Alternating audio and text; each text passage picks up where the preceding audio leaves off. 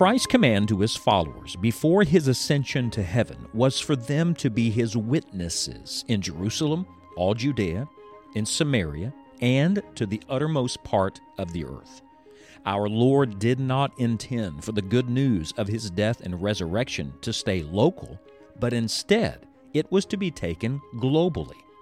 In this third section of Acts, the adventure continues as the gospel is taken to the ends of the earth. Let's join Scott Pauley now for today's study.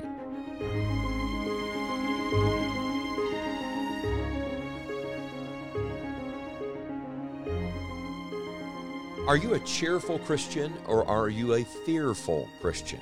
All of us fall in one of those two categories. And when we return to Paul's uh, difficulty in Acts chapter number 23 and then coming into Acts chapter 24, we find the example of a man that God gave him cheer over fear. It doesn't mean there's no fear, it doesn't mean that we don't get anxious and troubled about things, but it means this the joy of the Lord will be your strength. And God can give you cheer today, my friend, my brother, my sister in Christ.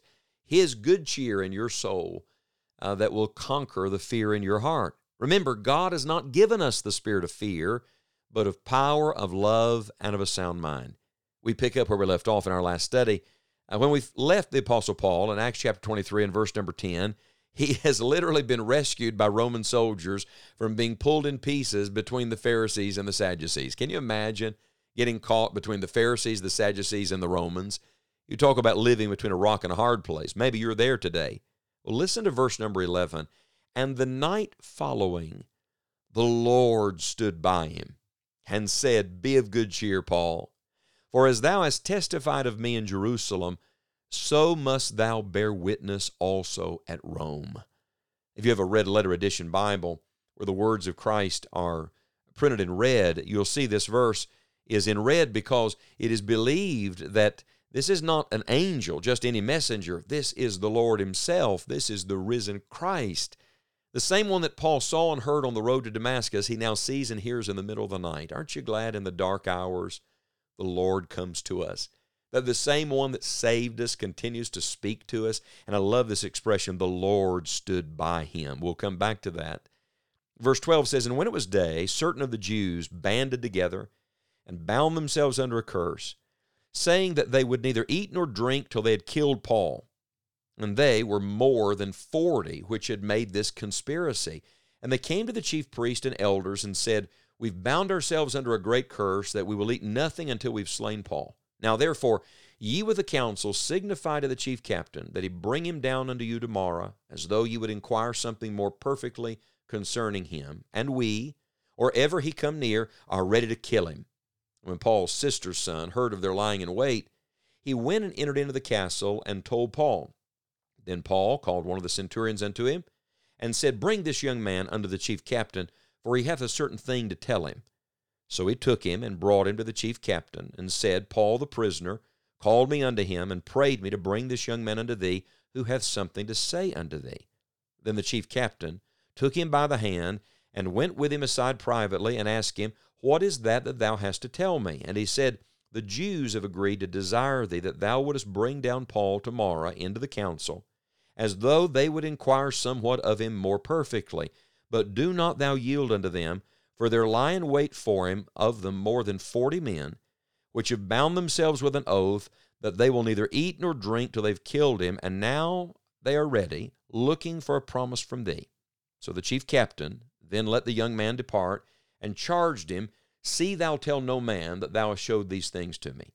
And he called unto him two centurions, saying, Make ready two hundred soldiers to go to Caesarea, and horsemen threescore and ten, and spearmen two hundred, at the third hour of the night, and provide them beasts, that they may set Paul on and bring him safe unto Felix the governor.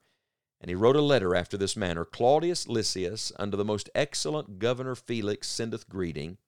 This man was taken of the Jews, and should have been killed of them. Then came I with an army and rescued him, having understood that he was a Roman. And when I would have known the cause wherefore they accused him, I brought him forth into their council, whom I perceived to be accused of questions of their law, but to have nothing laid to his charge worthy of death or of bonds. And when it was told me how that the Jews laid wait for the man, I sent straightway to thee, and gave commandment to his accusers also, to say before thee what they had against him. Farewell.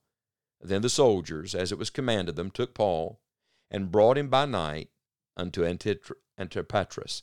This is a fascinating story. You know, anybody that tells you the Bible is boring has never read the Bible. What an adventure this is. There's a conspiracy, uh, there is uh, deliverance. And someone might read this and say, well, what good fortune, what good luck that uh, the conspiracy was found out and he was spared. A friend, he wasn't spared because of politics or good luck or good fortune. He was spared because of the divine providence. Do you see the Lord is in all of this? Remember what we first read in verse number 11? The Lord said, You're going to get to Rome.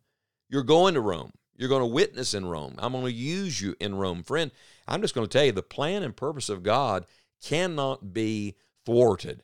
Satan can try to stop it, but the gates of hell cannot prevail against Christ's church moving forward. Uh, Whitefield said, I am immortal until God is finished with me. Friend, uh, there, was a, there was a hedge of protection around the Apostle Paul because God was not yet finished with him. The Bible says in verse 32 On the morrow they left the horsemen to go with him and returned to the castle, who, when they came to Caesarea and delivered the epistle to the governor, presented Paul also before him and when the governor had read the letter, he asked of what province he was, and when he understood that he was of Cilicia, I will hear thee, said he, when thine accusers are also come. And he commanded him to be kept in Herod's judgment hall. Now, stay with me just for a moment. When you come to chapter 24 and verse number 1, the setting changes, uh, but the, the spirit does not. Because when you come to Acts chapter number 24, he is going to stand and give yet another account uh, of his defense and of his life and testimony. And when you come to verse number 10, we'll return to chapter 24 next time, but when you come to verse 10, uh, Paul begins to speak to the governor. Listen to his words. For as much as I know that thou hast been of many years a judge unto this nation, I do the more cheerfully answer for myself. Does anybody remember what we read in Acts 23, verse number 11? What was the Lord's word to Paul? Be of good cheer. Now, here's Paul standing before the governor, still in bonds, uh, still imprisoned, still having to give a defense. But listen to his words, not just the words, but the tone of it. He said, I do the more cheerfully answer for myself. Uh, not uh, frustrated, not angry.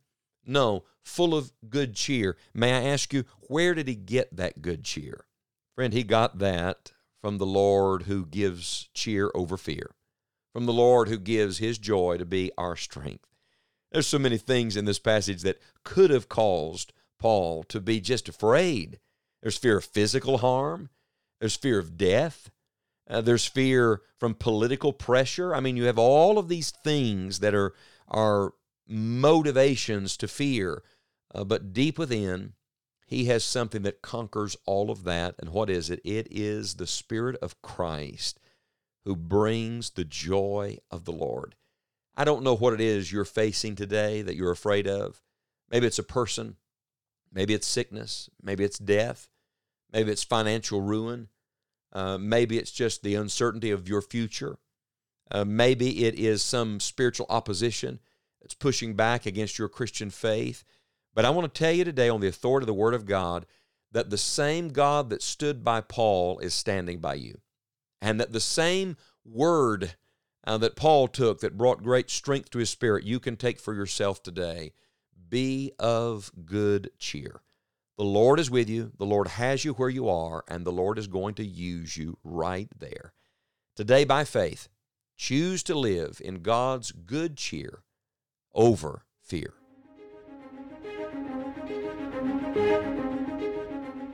Though no more scripture is being written, the story of the furtherance of the gospel is being written at this very moment, and we get to be part of that story.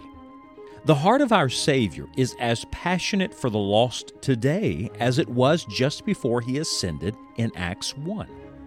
Will you get in on what God is doing in the world today to reach the lost with the gospel? This is why enjoying the journey exists to encourage and to equip you in the work of the gospel, whether it is through the daily broadcast or the many resources on our website. Scott and all of us on the Enjoying the Journey team are passionate about people coming to know Christ as Savior.